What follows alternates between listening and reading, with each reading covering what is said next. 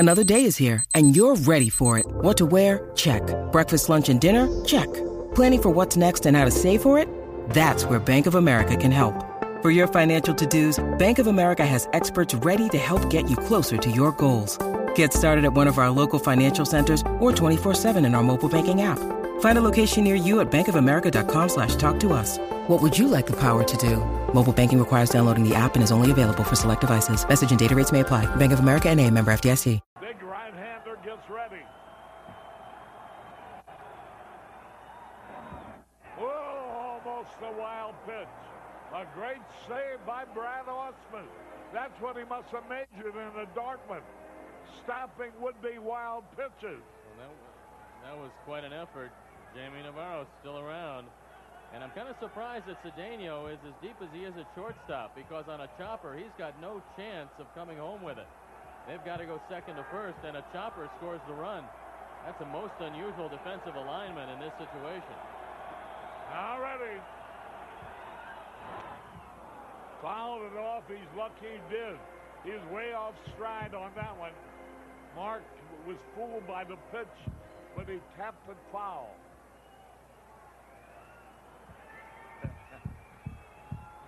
Sam, you made the shirt too long.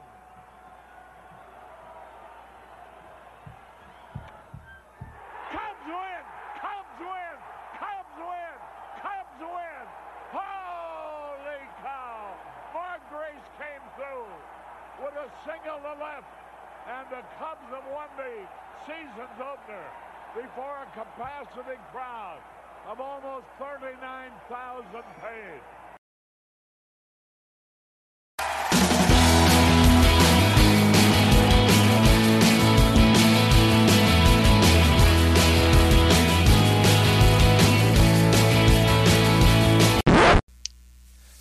Welcome back to another exciting edition of the Pointless Exercise Podcast. It's time to remember this crap.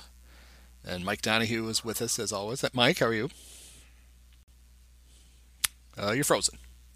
That's how Mike is. Mike's frozen. So I'm sure he'll be back in a second.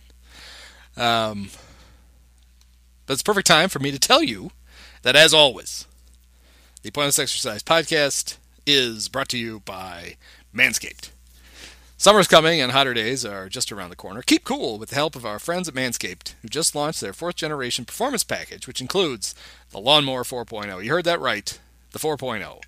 Complement your summer grooming routine with a trim from the leaders in male grooming. The sun is shining and calling your name, fellas. Join the 2 million men worldwide who trust Manscaped. And get ready for summer by going to manscaped.com for 20% off and free shipping with the code REMEMBER20.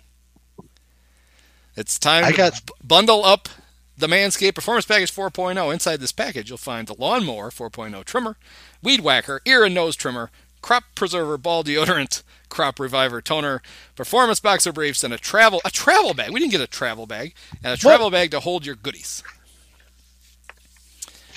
I don't want to know what goodies they want to put in that bag.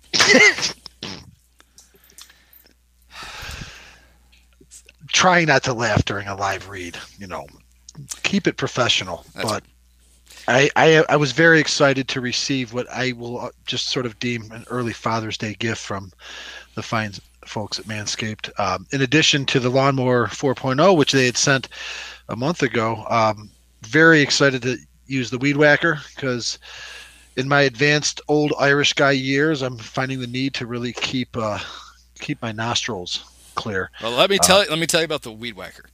The Weed Whacker is also waterproof and uses a 9,000 RPM motor.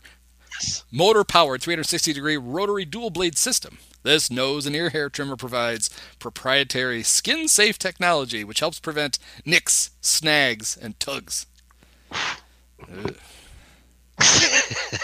Huh. And then, of course, I'm holding the one that I might be most excited about. Of course, is the crop shaver. Um, only because uh, I'm I'm very slow to convert to electronic trimming. I like the natural feel, uh, whether it's my face or my head or my balls, uh, of, of not having any stubble whatsoever. And I know that can be a tricky proposition uh, when you go down there to have a blade. But uh, I've become, uh, as Steve Stone would say, I've got the hands of a sturgeon. but Um, I've been safe so far, but the the crop shaver, this this you know handy little um, uh, just straight you know razor blade that it seems easily contoured. Uh, very successful this morning. My boys are still there, and um, very very clean. So uh, kudos to the folks in the R and D for the crop shaver. I'm never going to find it anything but odd that you're more comfortable with a real razor. I'm telling you, with an electric one. smooth as a baby's bottom I as I, guess. rub, as I rub the top of my head. So get 20% off and free shipping with the code Remember20 at Manscaped.com. That's 20% off and free shipping with the code Remember20 at Manscaped.com. Stay fresh this summer and shine with Manscaped. So it's time to spin the wheel of crap and see what we're going to be talking about for the next oh, 90 minutes or so. Are you ready? Yep. Uh, I'm ready. Well, look at it go. It's very exciting. Uh, uh, uh. We're stuck in the 90s. Still in the 90s. Might as well just relabel this. Might, might just have two separate shows. Go ahead. 1996. That's today's season of crap. So, five quick things about the 1996 Cubs. Happy to do it. Um, the astonishing return of Ryne Sandberg uh, on opening day 1996.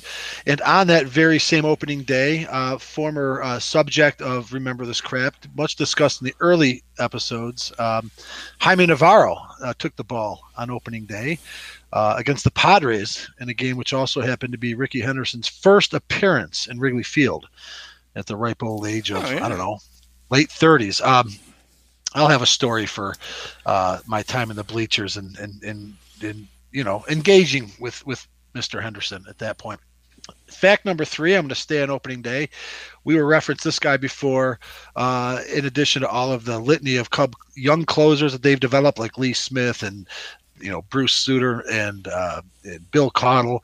You know there are other guys that came through town um, in, at the other end of the tunnel, like Goose Gossage, uh, one guy that fits that ladder profile. And Dave Smith was another, but another one would be Doug Jones, who blew the save on oh, opening day and uh, eventually lost his job to uh, Turk Wendell.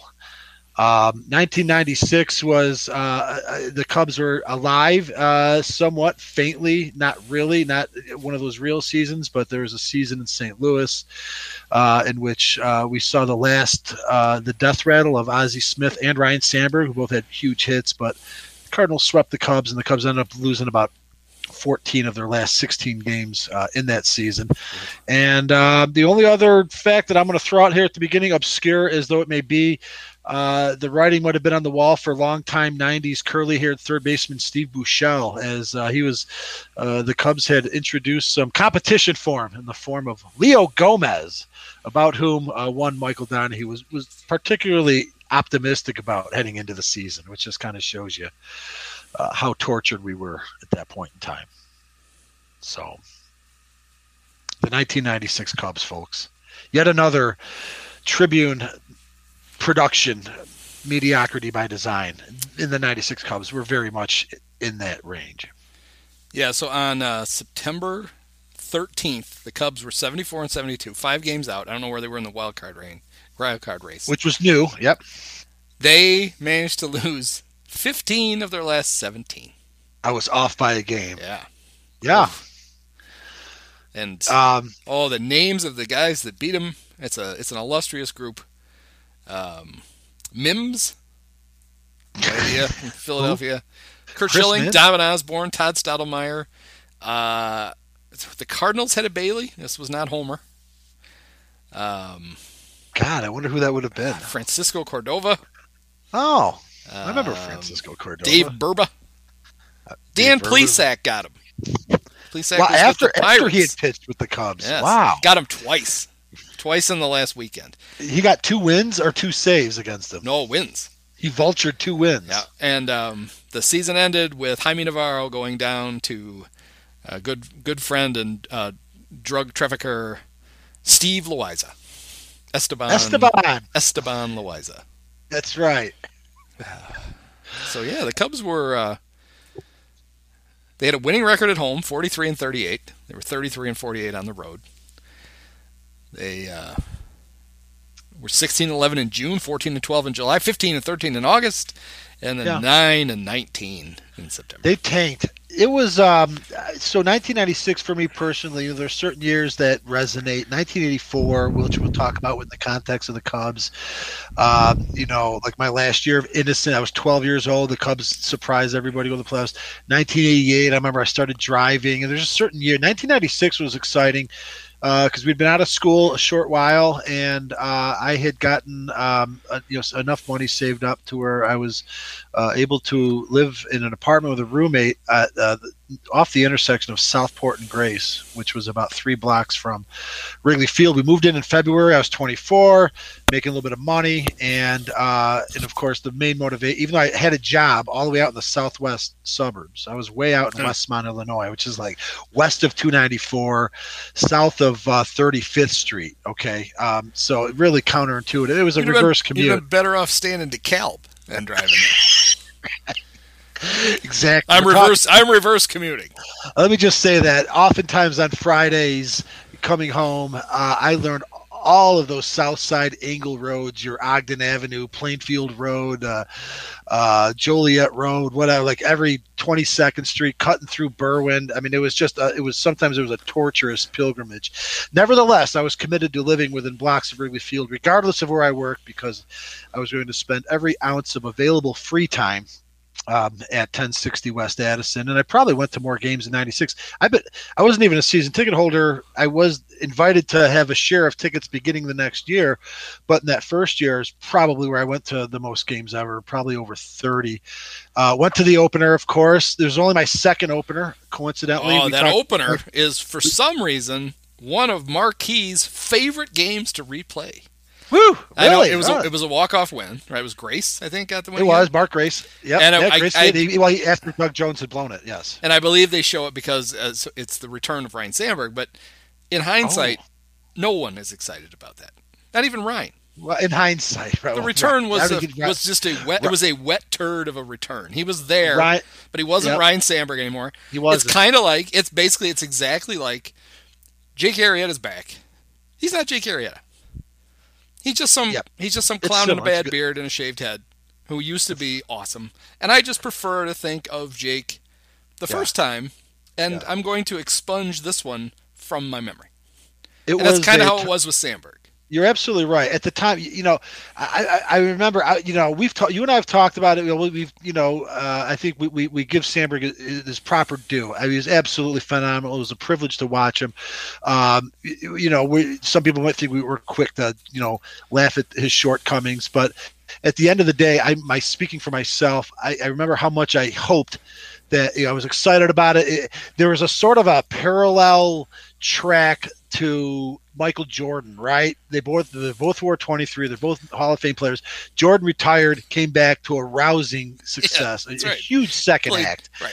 He, he quit in 93, came back in 95. Sandberg quit in 94, came back, and, even admitted in his biography, which he had time to write in between uh, during the retirement with uh, Joseph A. Reeves, known under his byline as Joey Reeves, um, that you know he was, uh, among other things, you know, a little bit inspired by Jordan's comeback and uh, and tried to make a go of it. And it was just remember just like. Well, he hit 25 homer, didn't he? He hit like 25 homers, but he batted 244. Um, and he didn't have the range. He was not the same second baseman. The best thing about Sandberg coming back, as much as for a lot of us that lived it, and in retrospect may have sullied his reputation, it did one absolutely noble thing, and it allowed him the opportunity to surpass Joe Morgan Yes. as the all-time leader for home runs hit by a second baseman. That alone uh, makes it worth And it. I and I think if we look at why Joe hated him so much, that that's why. I think Joe felt like when Sandberg retired, his Yeah. record was safe, even though Jeff Kent would have obliterated it eventually anyway. Eh, but we all know Jeff Kent couldn't move, you No, know, right. sideways without falling over, so he just- he's not even in the discussion. He didn't play second base; he manned second base. Correct. Yes, go stand over there, So, Jeff. But you're right, and, and he played in the steroid era. And so it whether or just he did, so he Joe had two years where to him he's like, oh, my record's safe. Nobody's gonna Yep. break it. And then all of a sudden, that son of a bitch came back, and he's hated him ever since. Well, I mean, that's a great theory. There might, there might, that's there's probably some truth to that. Um, you know, meanwhile, Joe Morgan, who like breaks into the league in like 1965, just plays long enough where some of those counting stats look more impressive than they might be. Um, you know, I don't know, res- resents a guy going out it's not really on top, but regardless, uh, kudos to, to Ryne for that. So, but yeah, he did come back on that opener. It was my second opener. Coincidentally, my first was discussed last week, which was just a, a tale of debauchery from DeKalb to Chicago and back to DeKalb. Uh, in 96, I was living three blocks away. Took the day off work, of course, because that's what you do when you're single and 24. You burn up your days to go to Wrigley Field. Uh, went with a group of people. I was excited. We were in the left field. Rickey Henderson's there. I'm stoked hey, hot dog. Rickey turns around, and uh, uh, as soon as uh, as soon as I, I, said welcome to the National League, and then Rickey was pretty good. He sort of pretended to slather himself in hot dog, you know. Uh, and it was it was exciting. He was already a Hall of Fame player. It's amazing that Henderson played for another five years, but he'd never played in the National League until. Um, and this is an era, of course, this is the last era of non-interleague uh, play but this was the la- you know there were a, a, whole there are generations of ball players like Ted Williams and you know but for high school Lou Gehrig, George Brett, Robin Yount never played at Wrigley Field, um, and Henderson would have been in that camp, uh, but he came until he came over to the Padres uh, for the first time after being with you know only like three American League teams, but he was with the A's on three different occasions and Yankees and Blue Jays. So, but yeah, there was Rickey, and. Uh, so- yeah, this was so Rickey would eventually play for the Mets, where it turns out it was very disappointing to find out the story was not true. John Olerud. Yes, but it was one of the great one. Whoever told it deserves deserves it to be true, and that was that he saw John Olerud taking ground balls with a batting helmet on.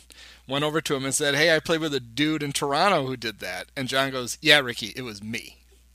That was a great story, but then uh, John turns out John goes, "That never." As he goes, "It's, it's hilarious, but it never happened." Right. He goes, but it's sound. It's exactly something that would have happened to Rickey. There was a long time where Rickey only referred to himself as Rickey. It was never me or I. It was always Rickey.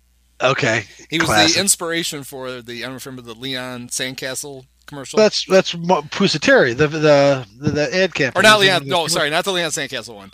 There's another Leon one. Do you remember the guy who? Uh, um, I should I'll find the commercial and drop it in because I just love it. He's it's a Bud Light commercial, I think, and it's just this arrogant wide receiver being um, interviewed after the game. As wide receiver, and they're talking to him about how many passes he dropped and how many times he fumbled, and you know, um, you know, it was like you know, um, I can't do it justice, but his line is um, Leon can't do everything. Nice. That was, oh, that was that was Rickey. Um, so Rickey, it would have been. Uh, I'm sure probably in his second Oakland. Uh, I'm trying to think what year this was that we did this. So, um, I played infield basically my whole um, uh, little league and high school career, but uh, one year I had an accident. I fell off my bike. and you I, and Steve Trout, huh? And I tore. Yeah, well, mine wasn't a stationary bike, unlike Steve's. Um, mine was rolling. I got my bag stuck in the wheel, went over the handlebars, caught myself on the and cut Oof, up cut up my cut up my hands pretty bad, mm-hmm. and so um, I had to wear for the first couple of games. I had this like basically open wound on my throwing hand, so they put me from third base. They put me in left field, and uh, they figured it'd be less action for me out there, and um, so I'm out in left field. And before the game, uh, actually, I, I, think I spent two weeks in left field because lots, lots of fun stuff happened. The center fielder on our team is left-handed, and I okay. I bat left-handed, but I'm right-handed. And um, we you bat left. So so do I. You bat left-handed and you're right-handed. I do. Cool. Hey, good for you. So, so we much. are uh, um, playing catch before the game, and we decided to change to swap gloves. So we're playing catch um, with the opposite hands in the outfield. Pretty good, I will say. Not you, Darvish, good, but uh, pretty good. All right. Um, and uh, so then we gave the gloves back, and then while the coaches were hitting us balls, um, I was trying the Rickey Henderson snatch catch. Well, he kind of swipes it like yes. this, right? You catch it. You literally, as the ball is about head high, you sweep your hand in front of your face and snatch the ball. For those of you that can't visualize, it's sort of like when you get the "get the fuck out yes. of here," like the back of the hand. Or my dad will do it if the Cubs ground to do a double play. So I thought it was super fun, and our coach basically gave me the nice catch. Hayes, don't fucking do it again. I was, I don't know, 13. First fly ball to me in left field. I caught it that way, but I caught it. I also this sounds uh, this also sounds made up like a Rickey Henderson thing. I threw two guys out at home plate in the game. Wow. My my Check it. debut my debut in left field. I had more fun. I never wanted to come back. I fucking I hated third base in the first place. I didn't want to go back, and they made me go back. I went back. Check Um, out Dave Parker over We here. also had a game where in the last inning, um, I may have played left field left-handed. wow. Yes. Look at you, a regular uh, Bill Lee or uh, Jimmy Piersall out there. My dad had noticed that. He would have kicked my ass. Sure. But I was ready. So- If the ball had come to me, I would have caught it with the wrong hand. So I, I oh, actually went to scored my, again. My yeah another drunken scorecard and all the way to the ninth inning. Uh, you can see I don't know if you can see Rickey Henderson was leading off, so I still have that in my collection because uh, I sure as hell would have had otherwise had a difficult time remembering. I do have a, a memory of like in the drunken afternoon like getting close to sunset uh you know sort of shadows where after doug jones had blown the opening game that grace good old mark grace who at this point was really sort of peak grace i think for the cubs um, he had sort of restored the early promise of his, his career. He would go on to have a nice uh, season in '96. I'm fairly confident. Uh, but he sent us home happy when he bounced one uh, into right field to drive home the winning run. Um, Okay, so uh, Ryne Sandberg's return seasons to the Cubs. He was 36 years old when he came back in '96. He'd only That's missed old. one year. He missed a year and a half. Uh, but he really didn't because uh, he didn't miss a full season technically. neither Because- season was a 162 Right, game because season. the '94 season ended early and the '95 season started late. Um, And we we talked about this when we did '93, right? 94 last last one. Oh, Last one just that two we weeks did. ago we did '94. Uh-huh. I'm Yep. still uh, I'm, I'm still stuck in uh, Jerry Morales and Still, Manny still Trillo. that's right. We, we did the special edition with Frank in 1977. I forgot. Yes. So uh, yeah, because so in '93 he'd been really good, 309, 359, 412. I mean, not really good, but good, especially for a 33 year old second baseman. That's right. And then he And- had, he had he had crashed to earth in '94. He came back. So in '96, he hit uh, he hit 244, 300, 316 on base, and a 444 slug. So only the slug is acceptable of the three. And Yep. That's still not that great. But 25 homers. He drove in 92 RBIs. That's RBIs are Okay. a function of the guys in front of you. than- the team. It was a decent offense, I think. and then in '97, that was a fun year. He His um, average his average went up, but yeah, he hit, he hit 20 points better, but he was worse. He had 264, but he, his on base dropped to 308, and his slugging dropped to 403. He hit 12 homers, drove in 64, and um, that's the year he should have quit early, but he didn't. He stuck around for the whole thing. well, you know what? Poor Ryno though. I mean, his last two seasons were 94 and 97. We've covered both seasons, the kids. If uh, yeah, you do feel if you- you, do feel you bad for him because if you wanna part of why he came back was the 95 Cubs had inexplicably contended. Yes, and then he wrote about that in that biography I referred to that he wrote with Reeves that he he showed up in the bleachers. It's probably he probably almost cracked a smile for the first time, but like he just he wrote about sitting with the fans and Jordan had come back and like the Cubs were uh, like miraculously in a pennant you know, in a playoff chase down the stretch, and that kind of. Hey, maybe I do have one more. Maybe this team's not so. This these shit bags that I walked away from 14 months ago. I, I wasn't going to deal with it anymore. Dealt with it enough in and out in the 80s, and hey, th- they might be well positioned for me. Um, but the- yeah, so he comes he comes back the- sort of under the. The 95 Cubs had gone for it and had traded for superstar Todd Zeile. That's right. I was at Zeile's first game, by the way. Is we'll that- talk about I- it. I should know this. Is that the last Cub Cardinal trade? Have they traded Oh, with I'm each sure other since have. then? I don't know Are you joking? have. Are you? Is this one of those ones where I'm missing an obvious one? No, I don't. They don't Have they not made other. a trade? I don't know offhand, but I can't. I can't imagine that's true. That'd be incredible. I mean, it's not every day you can fleece Mike Jorgensen. I don't remember that guy was. Is that? So I was going through my score. Um, I don't know if we want to. We can always come back to Sandberg. But one other thing, I, I don't have a scorecard for us, but I went to a game in early May. Pull this one up because it was great. Um, first Friday in May, Dallas Green was the manager of the Mets. Took another day off of work. Uh, I convinced Oleg to take a day off work. Got my dad, who was already retired, to come down. Three of us sat in the bleachers, and we watched Navarro totally out, you know, totally duel. It was a great pitchers duel. Back in '96, it was probably would have been a barely two-hour game. Uh, who was it? Paul Wilson. I get Paul Wilson and Paul Gibson. Uh, conf- it's the guy that Farnsworth seven years later would body slam uh, Paul in Cincinnati. He was Yeah, one of uh, was one of generation one of generation Mets. The big three: Jason Isringhausen, right, and uh, and shit, uh, the, the, the, the Bill Pulsipher, Yeah, right? Bill Pulsipher. They were the big three. Yep. Um, the other two had decent careers. Wilson, not quite so much. In this particular game, though, Wilson completely had the Cubs handcuffed. Wilson was the best one. He was but really. he- but he was always hurt, and so he never. okay. He had the least productive career, but he was the most talented of the three. um, in that, so we mentioned in '94. I kind of discovered. I did. This wasn't one of those things that I had sort of hardwired into my brain that what a uniquely fine season Sammy Sosa had in '94. And you might not have caught it because he was streaky and he, you know, sometimes played for himself and knew it. He batted three. He landed on 300 and he, had a very he had another season in '96 that probably proved that it wasn't a fluke. Uh, we'll get to the point where on September 1st, I said last time August 1st, but it was September 1st when he got hit on the wrist by Mark Hutton of Florida. But he had 40 homers at that point.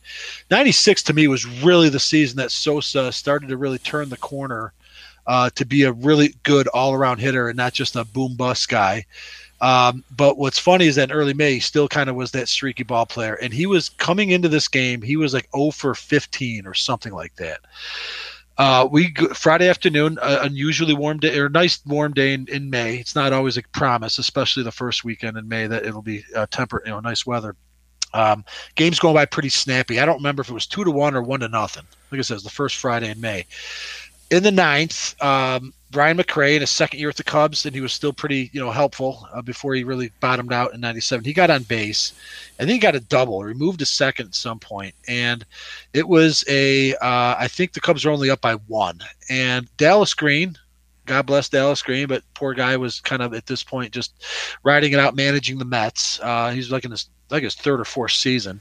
He made the decision to put Grace on base, which I believe was the winning run to face Sosa, who had been like 0 for his last 18. Sammy was struggling. And at this point in his career, he was still sort of a, you know, he didn't really, you know, he was streaky. He, he, he had produced where, you know, he's going to be a long time player, but how great will he be? And he proceeded to deposit Wilson through a complete game. The last pitch of the game he throws, and Sosa just, you know, we were in right field. It was just, you know, euphoria. Sosa got a hold of it, broke the 0 for 18 streak, delivers a lead changing walk off homer we're jubilant. It was fantastic. You know, go to the Crown Lounge on Southport after, have you know, celebrating it. Two days later, in a tie game in the ninth inning, in the bottom of the ninth, Sosa comes up and hits another walk off home. Not a lead changing, but a tie breaking walk off homer. And this ball flew on a fly into the first floor window in, a, in the yellow brick building Yeah. on Waveland Avenue and shattered the window. Some engineer from Europe was living in that building at the time. He was interviewed. Uh, it was just it was just incredible. And I was living two blocks away down in Sou- Southport. I've only been living there three months. I've it's May third. I've already- been to like seven Cubs games. Um, but it was you know, me per it was just it was exciting. It was you know this was a team that was over 500, and really it was sort of like the emergence of of like. I think at that point he probably still earned the reputation of maybe being a guy that put up numbers when it didn't matter. Although that's always probably a bullshit thing because over the course of it, it's not true. Sosa proved it's far from fucking true by the end of his career because the guy had so many huge hits and huge home runs. Um, Ask, But he had- Ugueth Urbina.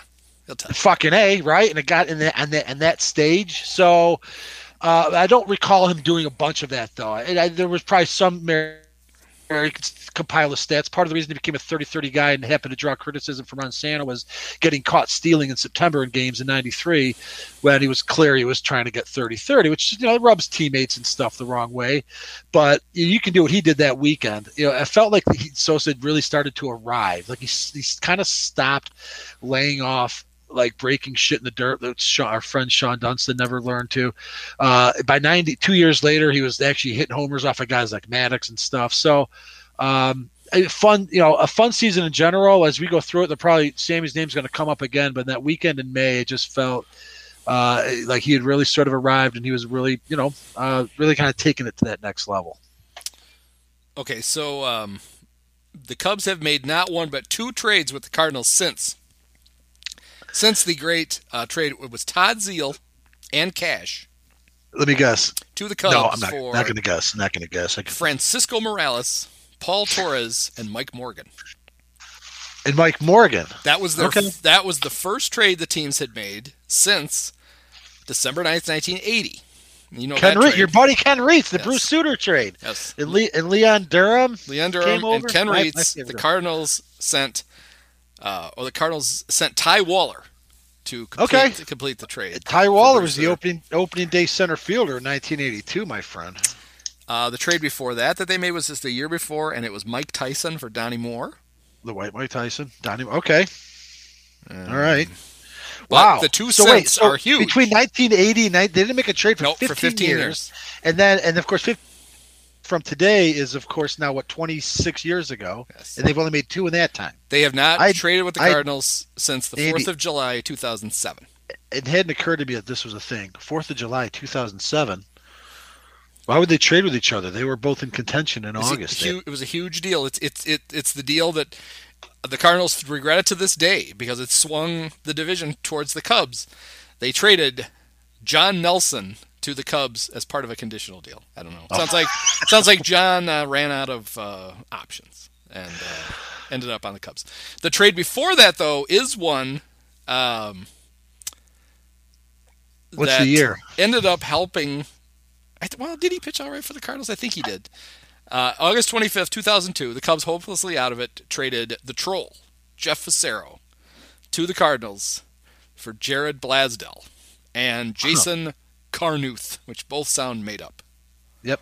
So not a lot of not a lot of trades between the two, and I it's going to be a long fucking time before those two make another trade. That's a. I never. It never occurred to me that they don't. They don't trade. Is that just a Cubs Cardinals thing? The Cubs not trade with the Reds? Well, you tend to not trade with That's true. teams in your division if you're both Right. contending, and- Unlike the Pirates, who want to give you Randall Simon and Aramis Ramirez in separate trades. Yes. In fact, I'm sure. Okay. The, uh, I'm sure everyone in the division will be call, uh, are already calling the Pirates for their two useful players. I don't even know uh, Adam Frazier, and there's got to be Yeah, somebody. Frazier, Frazier's one for sure. Um, So doing that. Okay, so another Mark Grace. I had to look this up. He hit 331. yeah. Um, There's Pete Grace in '96. so What do you win a Gold Glove? where uh, where do you think in the batting title race in the National League in 1996? Where do you think 331 landed, John? Uh, well, '96 was the Ken Caminiti Rookie of the Year, or not rookie MVP season. Uh, was it 331? Was it was it worse than fifth? It was fifth. It was fifth. Wow. Uh, Tony Gwynn won the batting title. No, you know, no shock there. 353. Yep. Ellis Burks playing for the Rockies, so with a big asterisk. 344. Mike Piazza at 336. And future Cub. This one will, will literally shock you. Howard Johnson hit 333. After he was with the Cubs, I would never have guessed that. I felt he was like washed up when he was with the Cubs. That was '95. He'd already had his long career. He had a 30-30 season, along with Strawberry and the Mets. Wait a minute. Who the? Was that it- can't be right. Was it? It can't. Wasn't Lance? No. Who Johnson was it? Oh, God, I gotta look this up. 1996. There's no way it's Howard Johnson. No fucking way. He was on his last leg of the Cubs. 1996.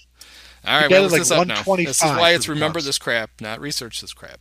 Correct, but we do research within it just to set the record straight. Johnson, Johnson, Johnson. It was one dog. It was Lance. Wow, fourth in the national. Boy, I wouldn't have thought. I didn't think of that at all. With who? With the Mets, he hit. Oh, because the, he was traded to the Traded- Cubs like in September of the following year. Yes. I didn't know. I blocked that out. So yeah, Lance Johnson that's incredible. in in not.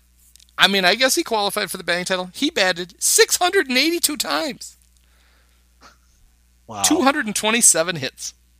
wow, He had dog. 333, 362, 479.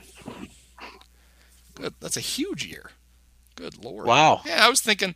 I, I don't know what I was. I was like Johnson. Well, you saw Johnson Gotta Mets. Be, gotta be right, right. ho ho. No, no, no. Yeah, Ho Ho kind of was done by the early '90s. Yeah, that's right.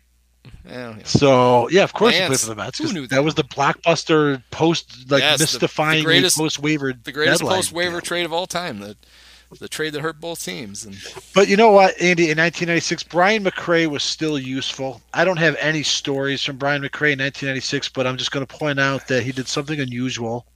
He was a switch hitter, uh, but when he batted against Tom Glavine, who was a left-hander, McRae batted left-handed. yeah, it was very smart because Glavine struggled against lefties because he wouldn't throw his changeup to him. You eliminated Glavine's changeup if you batted left-handed. So it made perfect sense. Smart. He was still Smart, good, smart. so it didn't really help that much, but it certainly didn't hurt your chances. That and the fact that you know the you know Glavine and Maddux got to their strike zone, the, their plate was you know 28 inches wide or whatever. Yeah. Not that I Yeah. complained when Greggy was a Cub. That was fine. Well, yeah. uh, Depending on how much it may have been a thing, that that's something that probably deserves a deeper analysis somewhere, Wow. and also and also how it bit them in the ass against Livan Hernandez. Coming off of a weekend in which uh, the Cubs thoroughly outclassed the uh, Cardinals, and yet Yadi repeatedly stole strikes way off of both sides of the plate. It's Just it's framing? amazing. Yes.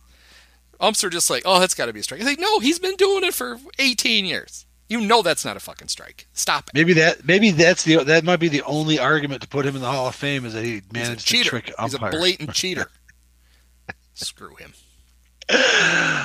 Uh, who who had been the Cubs catchers in 1996? Right, we still um, we had dealt Rich Rick Wilkins. Oh, Scott Servais. Scotty Servais was the catcher. Who, yeah, who had a huge uh, lead-changing, uh, game-winning home run early in the season in Coors Field. I re- recall that one of the few Scott Servais moments I remember. The other being uh, driving in um, uh, a run in the NLCS against the Braves in '98, which would have been the game winner had Javy Lopez not homered off of Kevin Now, Tapani. I don't know. that concludes this? I don't because I don't know Scott what year. I, I remember this happened. I just don't know. I have no idea what year. Do you remember the play where Scott Servais was involved in a collision at home plate? Tagged the run, hung onto the ball, tagged the runner out, threw down to second, and and got and got another got a runner trying to advance because he was. It looked like he had died behind home plate. Like a post-concussed, immediately post-concussed. Scott separated his Servais managed throwing shoulder. He threw a guy out at second base with a separated shoulder. It, well, if he did it at all, Nobody- it would have been Nobody ever doubted how tough Scott Servais was. Might not have been that good, but he certainly was tough. No, he wasn't. He was like a typical catcher. Uh, you know, is he still is he still the manager uh, of the? I mean, I wish him well, only because he was on the '98 Cubs, and as awful as he was as an offensive player, but not that much more awful than a standard catcher. He did, like I said, have an RBI single, an unlikely RBI single in a playoff game that Tapani couldn't hold up. Uh, or I keep, believe, you know, yes, I, I believe Scotty still. The Mariners are terrible, but it's kind of halfway by design. I believe he's he, he's Okay. going to hang on to that job for a little while. Uh, 1996 Cub infield is this the is it the best Cub infield of all time? Mark Grace, Well- Ryne Sandberg, Rey Sanchez, Rey Sanchez, and Leo Gomez. It's up there. I mean, It is. I Leo- mean- Leo Gomez. I know you mentioned it before, but I know. I he know. looked like I was, he looked like a Leo Gomez. I don't even know what he looked like. I just remember I was tired of Steve Buechele for some. I mean, you know, fine. You gave us a third baseman for more than two seasons, and he wasn't awful. And uh, it's not that I hate mullets, but I, you know, can we spice it up? And somehow I convinced myself uh, going into the season that Leo Gomez, coming over from Baltimore, was the piece they needed. Um, and so I cheered whenever he would get more playing time over Buechele. They kind of split the duties that year. I'm looking at it now. Actually, Leo was pretty much the everyday third baseman. I don't know. Yeah, 124 games. They- Right, right. But a 775 OPS. He played more games And than Sammy did because Sammy Sammy broke his. Hand. broke his wrist, and he never played again after that season. Which Wow, he went out know, on Leo Gomez Wait. went out on top. raises some eyebrows. The only Leo Gomez memory I have, and I don't even think it would be worth trying to find, was um, I believe he drew a bases loaded walk, uh, a walk off walk in a game at Wrigley. Oh, good. Harry was going crazy. We still had Harry in '96, by the way, but it was really, you know, it was, it was his penultimate season. Yeah, it was getting it was getting rough. Um, yeah, so uh, the only the guy who shared uh, third base with Leo Gomez, uh, former Met, um, who's Wait, was Buechele totally gone? Was Lou he totally Piniella's gone? nephew? Is that is that what his uh, cousin? He's Lou Piniella's cousin, longtime batting coach Dave Magadan. Oh yeah, right. Which you know, if you're from Chicago, you're like, wait, why is it not Madigan? Because there's like, I, I'm only saying it because there's Mike Madigan. Speaker of the House. There's Charles. Right, I know, but like, how did those Irish people? How, it must have been the same name. Like, where did they, who ever heard of Madigan or Magadan before? And um, by the way, I probably, an, apologize. probably an Ellis Island thing. I somehow thought the Cubs held on to Buechele going into '96. They cut him loose, thank God, coming in. So you're right. The third, the hot, the hot corner was being manned by uh, the the Leo Gomez, Dave Magadan um, combo. And how can you how can you go wrong when you got Magadan was like a singles hitting, contact hitting, left handed pinch hitter guy for the Mets in the '80s, right? He may have been on their '86 team. I always didn't like him because he was a Met early on. No, he was not on the '86 team, but he played a little bit more later on. So so these 96 Cubs, they weren't just a bunch of pretty faces. There were there were uh, the pipeline that Jim Hendry had been building. Jim Hendry, Dave Wilder, and um, was Hendry part of the? Uh, oh yeah, he's a scouting director yes, in '96. His pipeline of talent was was oozing talent. Uh, Immortal Cubs, uh, Scott Bullett, Ozzie Timmons, and Robin Jennings all played. Brant Brown made his big league debut. Mike Hubbard uh, caught uh, uh, 17 The- games behind the plate, and um, well, Brian Dorsett was the 35 year old. The only thing I'm going to say in defense of, and I can't believe I'm going to defend Andy MacPhail and Ed Lynch for anything. First of all, I'm going to assume that they, they must have brought Jim Hendry in, but um, just because I do this every Did week, he come from the Marlins? Yes. So they may have hired him. I do this every week, just sort of try to provide this sort of historical context to indicate what was going on at the time, uh, you know, with the franchise. And we've had several of these seasons, which I always characterize with this mediocrity by design, this second phase of Tribune ownership that began in '92 and lasted all the way until they sold the team to, uh, uh, you, you know, to, to Sam Zell. That uh, they were already on their second regime because Larry Himes was sort of what ushered in this, but he only Larry Himes only lasted three seasons. Ninety four was so bad they had to get rid of him. So I will say in, in defense of these clowns who proved to be clowns in subsequent years, the whole you know MacPhail, Lynch, Hendry, what, whatever you want to call them, this was only their second season. All right, their second draft. So some of these guys you name weren't necessarily guys that they drafted. Yeah, they're not real Hendry guys.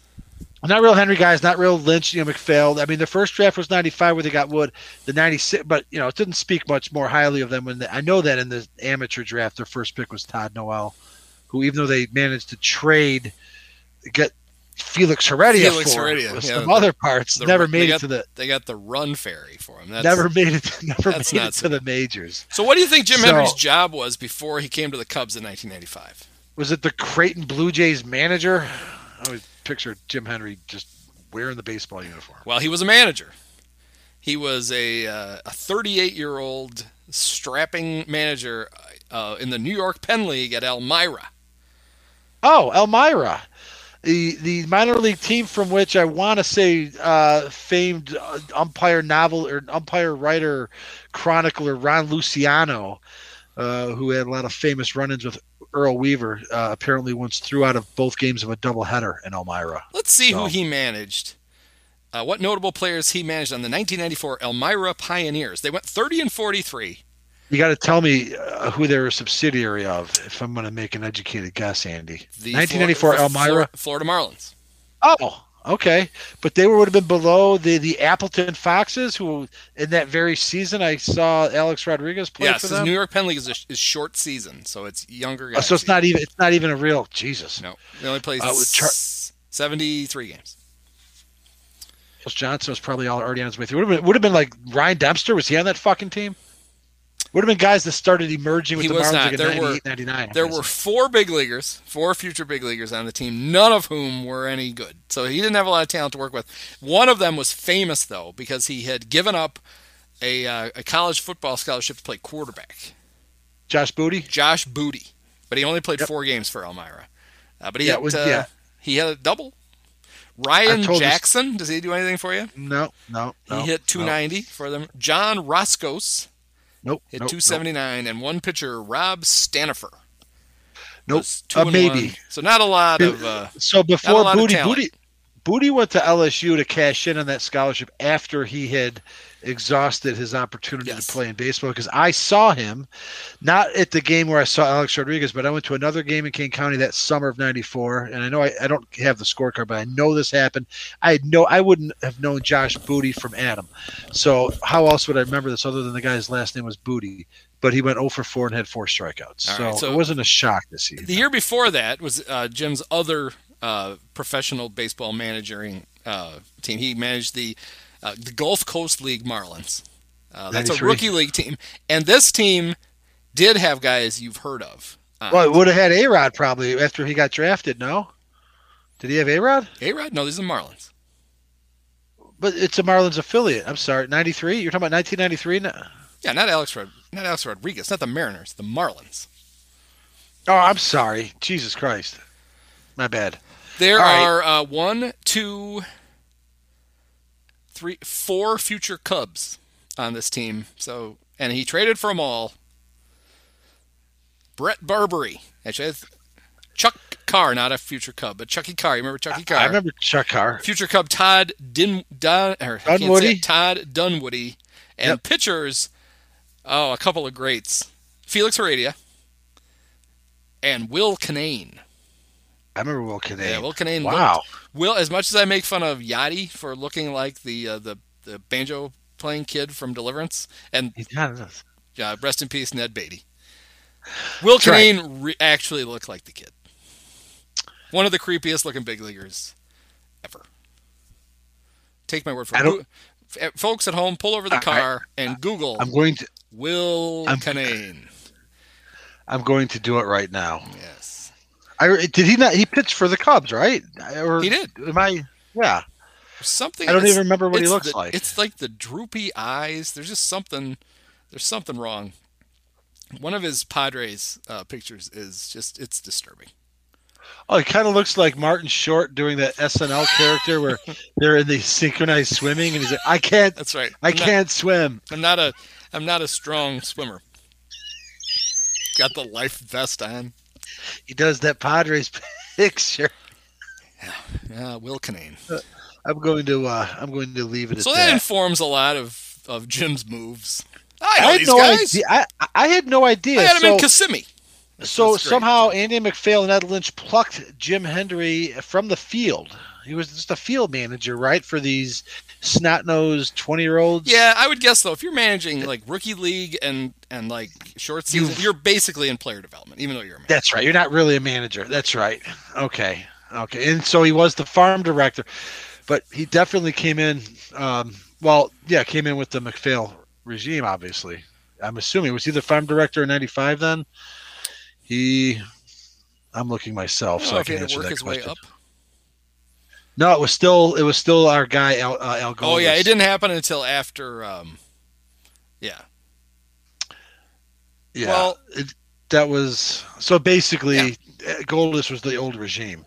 Mhm. So Hendry was their scouting director. That was their guy that would yield, you know, such notables as I don't know. I mean, John. I mean, Jon Garland was not a draft bad, bad draft pick. We've talked. Corey Patterson was not a bad draft pick. It was how they developed him that was the problem. Uh, ben Christensen may have been a bad draft pick. So you got to weigh that. great value though, incredible value. You're never going to get a guy that. I wonder if he. You think he would have drafted the child molester from uh, Oregon State if he was still around? Ah, I know the kid's Oh got. God! I know the Yeah, kid's he- got some baggage, but woo, you should see the way you throw a curveball. Like, uh no, we're not. Uh, sorry, Jim, we're not doing that. Yep. Jim Hendry, in the brief interactions I've had with him in my life, um, is, is just a super cool guy. You I really- know. You really wish he had won. They had won a World Series there. I agree. When he was, when he was there, he was. He's he He's, a, he's a time. baseball, uh, a baseball guy.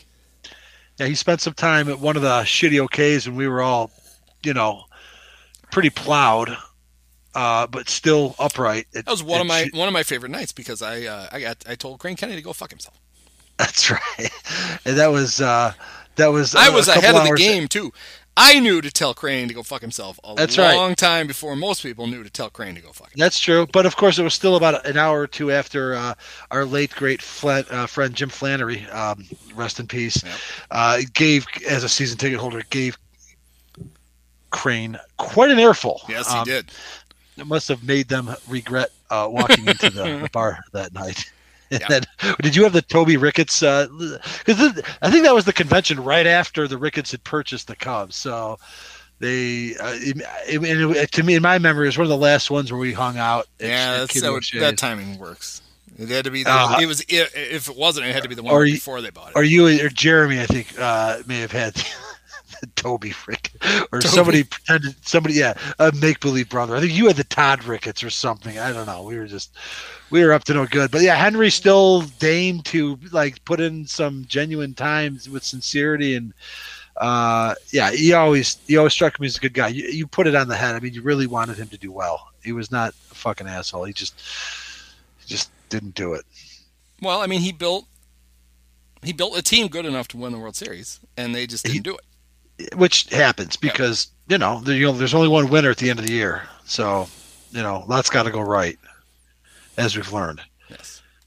um yeah I, I just had a random name pop into my head on the 96 cubs. Do you remember and, and i'm not even looking at their roster yet. I will in a minute. But do you remember terry shumpert? Of course. I was at another Everyone padres game Terry Shumpert. I was at another pot, the pot because this is back when the AL NOS teams would come to town twice, and I happened, of course, like I said, I was any of my free time I was was being spent at Wrigley, so I was in the bleachers again for a Padres series. Later in the year, and our good friend Terry Shumpert hit a walk off homer. I think it was on a Thursday night because Rickey, I was heckling Rickey pretty good uh, that game as well. Um, Terry had a couple big homers, but just you know, just no. Terry is a guy who had Uh, he played for a long time and had one inexplicably good year. He played, and I, I mean, it had a lot to do with where it was.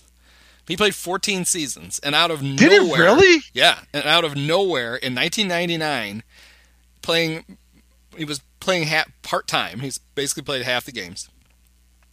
He hit 347 for the Rockies, 10 homers, 37 RBIs. Wow. He never hit high. Well, he hit 289 a couple years later, but he was Okay. he was a career 252 hitter who hit 347 one season. So Wow. Yeah, I'm looking at his line now. Very uh, undistinguished career, but the fact that he played 14 seasons is not a thing that I oh, would have guessed. just imagine Bob Nightingale would have loved to have tweeted out the day he got his 10 years of service.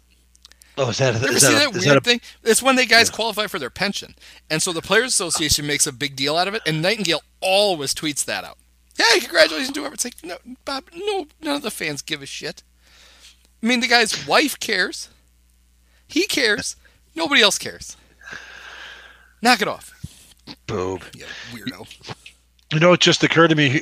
You know, who would probably love this podcast the last few weeks would be uh, Steve Trachsel because we talked about the last. Uh, well, the not. I'm not Was this including one of- 1977. Was this one of his every other years? Let's see. Right.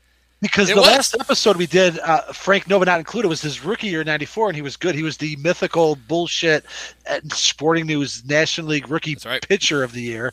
Uh, and then he sucked in '95, and then '96. I think it was just the Steve Trachsel's one All Star season, right? Um, or maybe that was later. Maybe that was '98 because '98 was good too. This was, a- this was an undeniably good season for. Uh, it was it was his one All Star season. He was 13 and Okay. nine with a 3.03 ERA, uh, 181 hits and 205 innings. yeah, it was good. Let's see what he was at the All Star break. Maybe that's uh, maybe he was Uh, he was maybe he was 12 and one at the All Star break and went one and eight after. I don't know. He probably didn't. Right, but right. But even then, like you know, Navarro was pretty much the eighth. They didn't. They actually had like a really competent rotation. honestly, you on this current Cub team. You would take the '96 Cub rotation and plunk it At least the there, top and two. You, and you'd be better than what I you are. I am looking at the roster now. There is a drop off. First of all, Frank Castillo, moment of silence. Um, he really started dropping off in '96. I, I shouldn't look at one loss, but his ERA was 5.28. Yeah, so Frank, we covered the '92 Cubs, where He's young Frank Trevor was Williams. a very for, he was a very formidable number three behind Maddux and uh, Mike Morgan on as a untested rookie. Uh, showed his mettle. So I think we had high hopes, but by '96 the bloom was off the rose, and he was traded uh, shortly after winning that car from Brian McRae the next season. And then you had Bullinger, and then well, here's a name I'm sure you've seen it, but uh, who who can ever forget Amaury Telemaco? Oh, I loved Amaury Telemaco, future Philly. Yeah. Yes, uh, he made his debut, I think, that year, and then Kevin Foster, who I was always partial to. I think that was the year in which he uh, he was nursing a two-run lead against the Giants in an afternoon game in San Fran, and uh, surrendered a lead-changing uh, go-ahead homer, three-run homer off of Barry Bonds. Wasn't meant to be. Um, so yeah, top two, Navarro and Trachsel. Who are the Cubs' top two? Hendricks and uh, I mean, is it It's Davies Adbert now? when he's Adbert when he's healthy. Yes. Davies Okay. when he's not. Yeah. Um, okay, it's, so a, uh, it's a comparable rotation. yeah, Steve that's Trachsel he made he if he he made the All Star game on the uh, strength of his first half ERA. Um, he was seven and five with a 2.14 ERA in 16 starts. He'd thrown two shutouts. Second half he was six and four, but his ERA ballooned to 4.05. Not bad. So yeah, good. It was a good year. 3.03 ERA for the season. That's pretty good.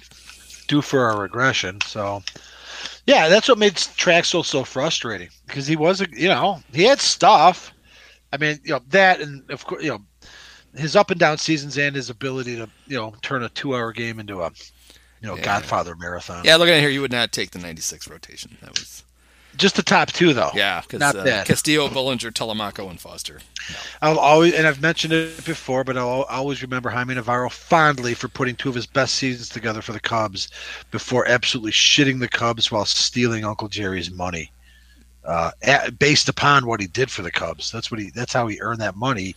Resurrected his career, you know, after showing an early flash in Milwaukee and then bottoming out and getting an opportunity at the Cubs to show what he had.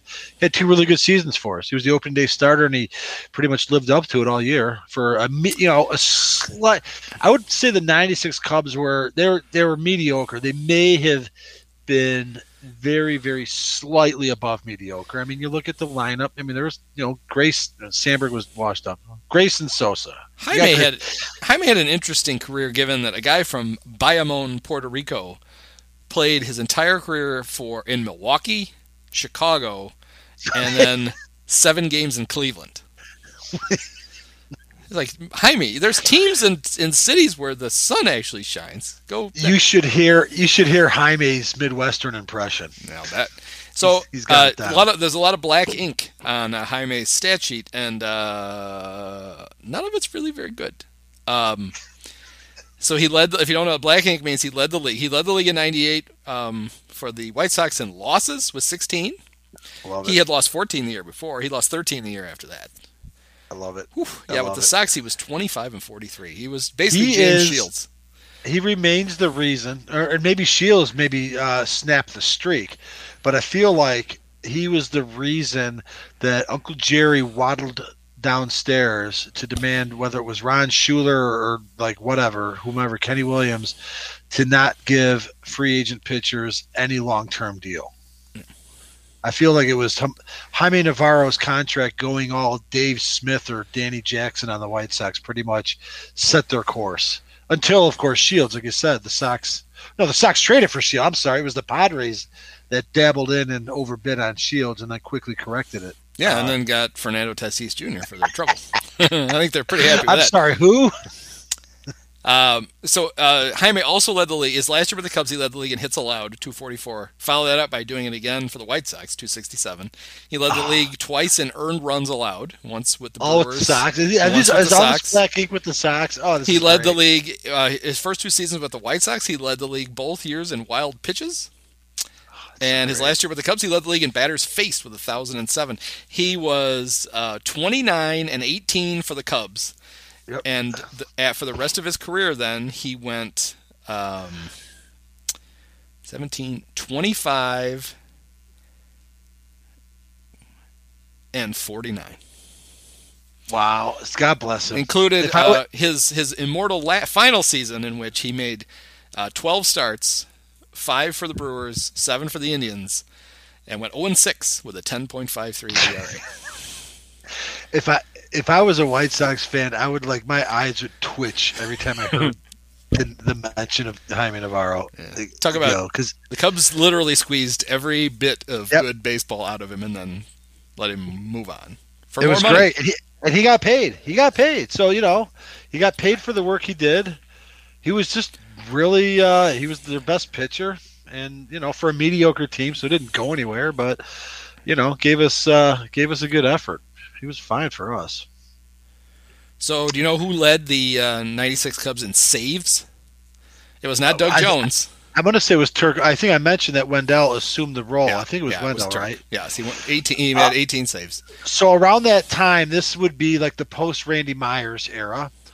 Uh, Myers' last season was 95, and so Doug Jones was their solution going in. And I think even then, I remember then, like thinking bullshit. Doug Jones is like 86. He was Uh, 39 years old. Yeah. like- all right. So right. And he like, threw you- 39 miles an hour. Oh, this is a great Right. idea. and it was a, it wasn't like a Dave Smith free agent. Dave Smith broke the bank. It was a it was because of the Dave Smith that Tribune was in this sort of shooting for the middle where, yeah, let's try to get this guy in the cheap. And so I remember thinking, and I probably bought into the hype because I think you know you're still kind of into the narrative.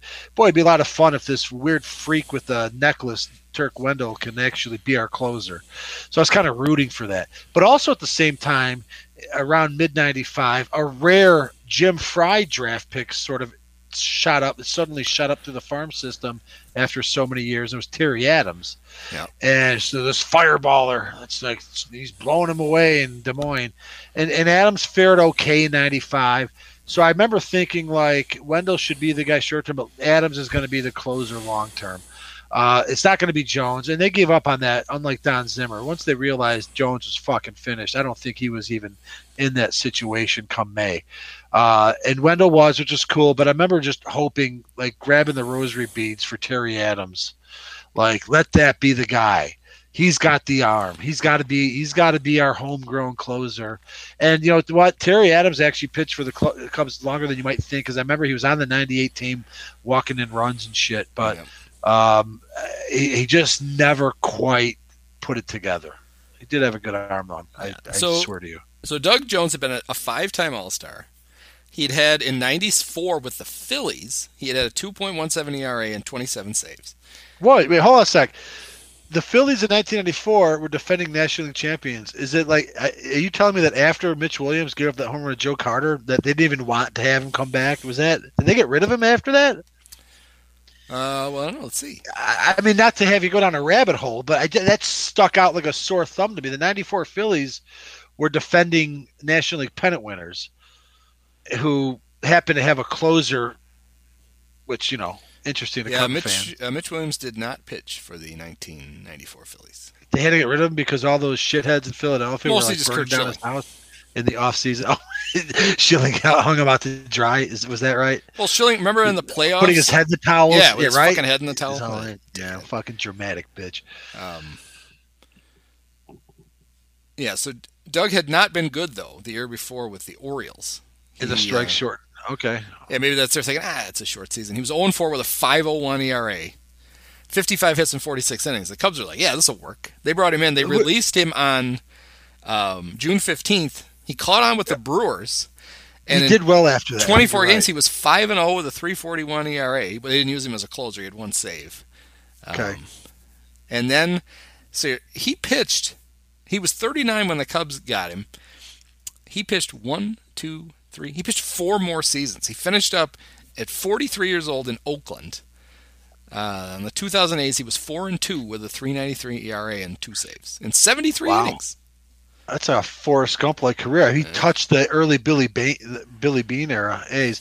He was kind of like a Rod Beck, right? He was a closer with a mustache that didn't throw that hard. I think that was his deal. Yeah, he intentionally didn't throw hard. Uh, Rod didn't throw hard because he couldn't anymore. But he was still his arm was still moving as fast as it was. did- the ball just Yeah, wasn't. I I do kind of remember Beck being a little bit more of a fireballer for the '93 Giants, but um, but yeah, Jones, what a cheap ass solution at closer. But like, what do you have here? It's almost like you know we talked earlier with the, like this year's Cubs um, before they, kind of gelled in the last three or four weeks, where they were a little bit top heavy, where they got a lot some talent at the top and then no depth. It kind of feels like this team. I'm just looking at the roster. It's like you got Mark Grace and Sammy Sosa, you know, Brian McRae, a way pre-steroid Luis Gonzalez, you know, an old Ryne Sandberg. It really drops off.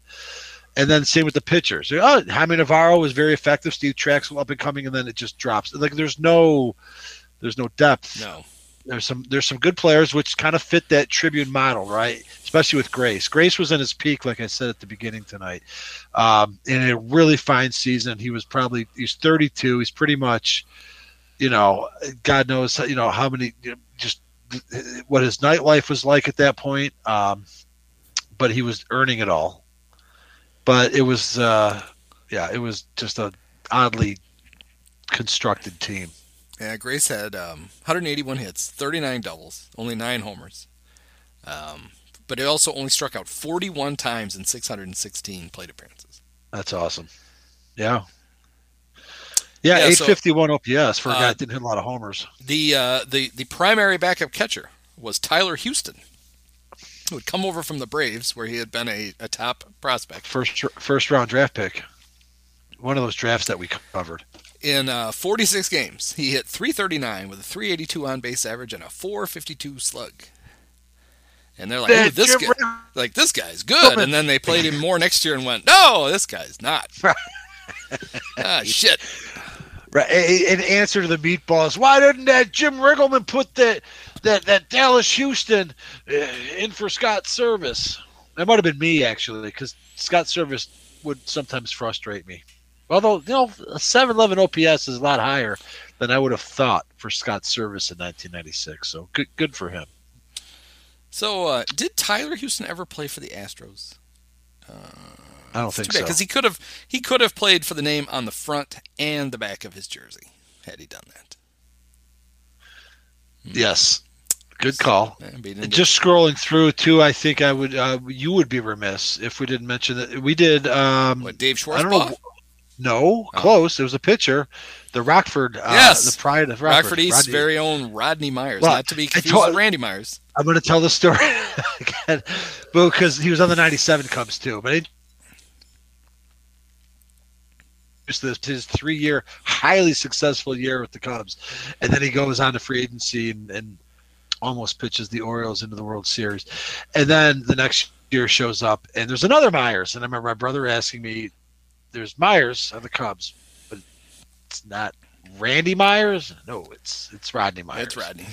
Almost. And, but but you but you you explained the mystery to me because I would see like I, I thought I was hallucinating. I oh yeah, why there would be fans in the stands with why are there jerseys? people wearing Rodney Myers number fifty nine jerseys? Yeah, I had no idea that he was a 55 miles to the guy. north and the Yes. west. That's why. He's, he's a Rockfordian. Yes, he had groupies. Probably So, his right. Parents. Well, but there I would see it like like I said, nineteen ninety six is like the summer that Huey's living. Was he good old 50, right number 59? Yep. I thought he was. I might be wrong. But I'm living right on Southport. I'm in the city. I'm I'm a man about town, Andy. I'm going to 30 Cubs games. I'm eating at Strega Nona. I'm whatever, and I'm seeing people in Rodney Myers jerseys, and I'm just going, "What the fuck?" But now, now it makes sense. Yeah, Rodney Um, pitched four seasons for the Cubs and then uh, three for the Padres and two for the Gi- two for the Dodgers. Okay. Um, Yeah, he had, he had a good career. He didn't get the uh, the the boob not Nightingale pension though, but no, he came know. close, nine seasons. oh shit. Um, I don't know how close he got. Those couple of those are his last two seasons with the Dodgers. A grand total of five appearances. So I, I don't think his service time was as close to to ten as right. you might think. Um, he did have. No, I thought he had a good year with the Padres. He didn't really. He had 5.32 and a 5.91 ERA. His his uh his best season was 99 with the Cubs, three and one with a 4.38 ERA. wow. In, So he uh, pitched for the Cubs for 63 four seasons, or maybe yeah. Yeah, he didn't pitch. He only pitched 17 times in 97, 98 combined. But he had he made 45 appearances in 96 and 46 in 99. So he spent a lot of time in the in the minor leagues. Um, Like a like a lot of members of the '96. another Cubs. another former great Cub, uh, just by the name alone, Tanyon Sturtze. So wasn't he a future White Sox? Didn't he not finally make it to the show with the Sox? He, he you're right. It was an unusual name that you would sort of like hold on to because you'd hear it like talked about a little bit. Um, uh, yeah, he pitched parts of two seasons for the Sox, a grand total of 11 appearances.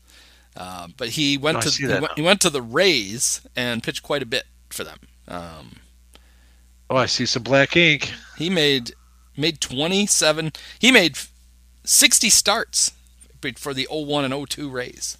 Yeah, and led the league in losses in 2002. He's 4 and 18. That led the oh he. I mean that's a huge year. He led the league in losses, hits, earned runs, walks, and that's. I mean that's the triple crown right there, right? Hits, earned runs, and walks. He didn't lead the league in home runs allowed, but I'm sure if he he gave up 33, so it wasn't for wasn't for lack of trying. That's incredible. He actually made quite a contribution to our great game, as Ron Coomer would call it, our game. Good for Tanyon Sturtze. Wow. and he pitched for the uh, he pitched three years for the Yankees. Did not win a World Series. But uh, yeah, Tanyon Sturtze. Good, job by you, Tanyon. Yeah. Thanks for your uh, your contribution. It looks like Brooks Kieschnick made his debut. You mentioned that earlier, maybe, Mm-hmm. or you mentioned Robin Jennings, Ozzie Timmons. It was a mess. It was, you know, it, it was it went perfectly. uh, It feels like according to the the folks at the at the Tribune boardroom. You know, it was not a bad team.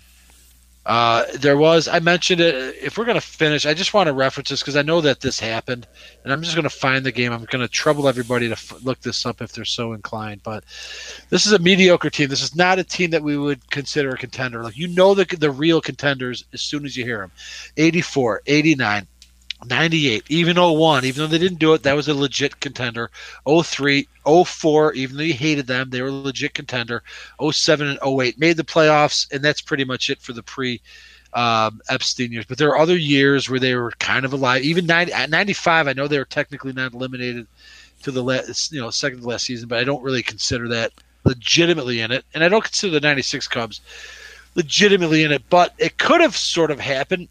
And when you're watching it, you're still holding out hope. So even this mediocre team that you pointed out the monthly record, Andy, they're plodding along a couple games over 500 in June, a couple games over 500 in July, in August, and they find themselves in September. And I just remember this: I'm in my I'm in my apartment. You know, I'm in my within my first year of living in Chicago. I've had a hell of a summer. You know, I'm you know getting out to games and and doing this and that, and, and everything's you know if only the Cubs can relive that magic from 1989. Because again, at this point now, it's been seven years. It would it would be a couple more till they would get there again. But they go into a uh, game on Tuesday, September 17th, and I hate to do this because it's a fucking Cardinals game, but we just need to, uh, you know, encapsulate this season the right way, just to sort of put some punctuation on it. You got a Cubs team that heading into the game is 500 on the nose, so 74, uh, you know, 74 and 74, and going into the game, uh, uh, the Cardinals are 80 and 70. So it's you know not exactly, you know, the Cubs are a long shot. Like I said, they were not legitimately. Uh, and in fact, going into this game, or you know, at the end of this game, it turned out the Cubs would only be six games back. So going in, they're five out. So whatever the math says, you're alive. You're five games out. You got a three-game series in St. Louis. I know it's a tall order, but you sweep that series, and all of a sudden, you know, we're we're going nuts in a way that Mike Royko might even approve because at that point we would have been three games over 500. So in this game on September 17th, um, your starting pitchers are Frank Castillo, who actually pitched a very good game in spite of a tough season, and future Cub Donovan Osborne, who had a pretty good year for the Cardinals that year. Uh, Cardinals take a one nothing lead in the bottom of the fourth. Cubs tie it in the uh, in the top of the sixth, and the the manner in which where the Cubs tied it was our good friend Scott Servais, who delivered a two out single to right. So it's very tense. And I remember watching this game in my apartment. So what happens is the one one game goes all the way to the top of the eighth. Okay, again, Cubs are five games out coming in, first game of this series. Mark Grace leads off, um, gets a single left field. The aging Ryne Sandberg, who has really kind of struggled through this season, but he's you know he's over 20 home runs. Uh, steps up against future Cub Donovan Osborne and fucking launches a two-run homer in the top of the eighth. Cubs are up. Cubs are up, and God bless Ryne Sandberg, son of a gun. He's you know done it again against the Cardinals, especially in a game that counts, two-run lead. So we go to the bottom of the eighth. Cubs are six outs away from a huge first game of the series. Former A Mike Gallego hmm. gets a hit off of Frank Castillo. Castillo's still in the game. Hmm. So of course it's a different time because there's no way the starting pitcher would still be in the game at this point. Future White Sox Royce Clayton flies out though to right field. That's it. Riggleman comes out, relieves Castro, gets in our friend Bob Patterson, who had to put down somebody's glove that he was stitching. Uh, Patterson comes in. Here comes Ozzie Smith, another middle infield Hall of Famer. Okay, I'm not going to say anything more about that. Ozzie was a great defensive shortstop. Uh, and then Ozzie, to answer Sandberg, hits a triple down the right field line to tie the fucking game. Ray Lankford hits a bet, another triple. Cardinals win. Cardinals end up getting another run. But it was just I remember like watching it in real time, and it was it wasn't cool because it was painful because I wanted one more than anything I wanted the Cubs to win, but I was kind of able to appreciate like holy shit, here's Sandberg, who's kind of done. you know, at this point the jury was in. His comeback was okay. He's going to come back again in '97. It would only get worse. He has a huge home run, and that should have been that would have been a great story. It would have been something. And then fucking Ozzie, credit where credit's due, son of a bitch, uh, gets the big hit.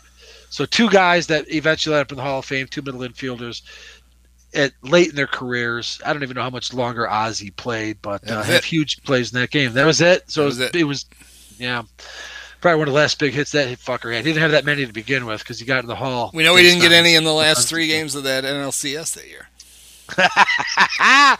oh, let's finish with that, Andy. Now that I just took us down, only I wanted to share that memory because it was poignant, even if it was painful.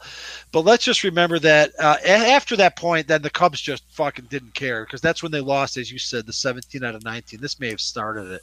So they they were within five games in the last three weeks, and then it didn't matter. And by the last weekend of the season, it was done. In the playoffs, the Cardinals break what in our lifetime I think was their longest streak of not having made the playoffs since they went to the series in 82 they they they reached this newfangled division round against the padres in 96 having not been to the playoffs since uh, uh, losing the twins in the 87 world series. So they've been out for nine years. They knock off the padres. Yeah, it's future Cub Scott Sanders and the yes Padres. that's right. And then they we mentioned this before they go up 3-1 against the braves and end up losing the last three games. I think uh, i'm not even exaggerating. I think it was a 29 to 3 or something like Yeah, that. It was great. Uh, and so it's safe to assume Ozzy ended his career just gently flailing at uh, garbage pitches by Glavine, Smoltz, and not ga- garbage pitches, but pitches in the dirt.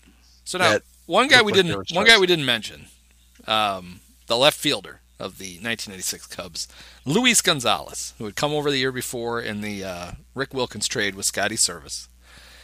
And had a solid year for the Cubs, 271, 354, 443. Wasn't flashing a lot of power in those days. 15 homers, 79 RBIs. Um, Yep. He went free agent after the 96 season, went back to Houston, which I didn't remember. Played one season there I remember that. spent a year in the uh, in the abyss in Detroit, Yep. where he hit for the first time in his career. He hit 20 homers.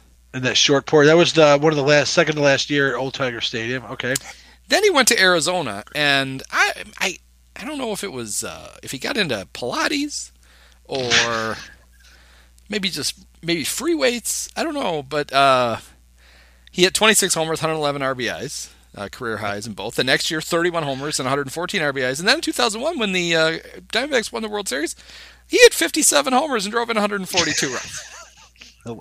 what happened? Huh. Yeah, Because a lot of I mean- guys at 33 finally mature into their bodies and hit 57 home runs. Oh yeah, just go through history. Yeah. Like Johnny Mays, Johnny Mize probably had like you know a rheumatoid arthritis at 33 after already hitting like. Who, who starts doing that at 33? So yeah, 15 homers for the, the Houston in '93. His years with the Cubs, yeah, he's a, he was a 12 to 15 homer guy. And then all of a sudden, 57. yeah, 57. I mean, this side of Brady Anderson, that's one of the more ridiculous for you know sort of yeah, that was basically like uh, all the other steroid guys are like, oh, come on, man. Come on. But half the dosage. Would you? You're making us all look bad. 57? Yeah, he went from being like a useful left fielder for the Cubs. He was a useful guy, right? He was a fine player. He was smooth. He, was, a good outfielder. Uh, You know, he was like a, he's going to bat 275. He'll get on base. he 30, was 35% he was the guy he replaced. He was he was but he was a right-handed Derrick May. yes, with a little bit more power and maybe health. Yeah, yeah, A that's what he outfielder. was. He was a better outfielder. Anybody was a Yes, better outfielder than yes. Derrick May. But uh, yeah, and so the Cubs are like, that's okay, you can go. And uh, then just uh, what five short seasons later, he's uh, third in MVP balloting, wins Wow. a World Series, gets a game-winning hit in a World Series. It's incredible. It's funny when you look at that Cubs roster and you just see like like I was doing it earlier. Like you, know, you see Grace and you see Sosa and old Sandberg.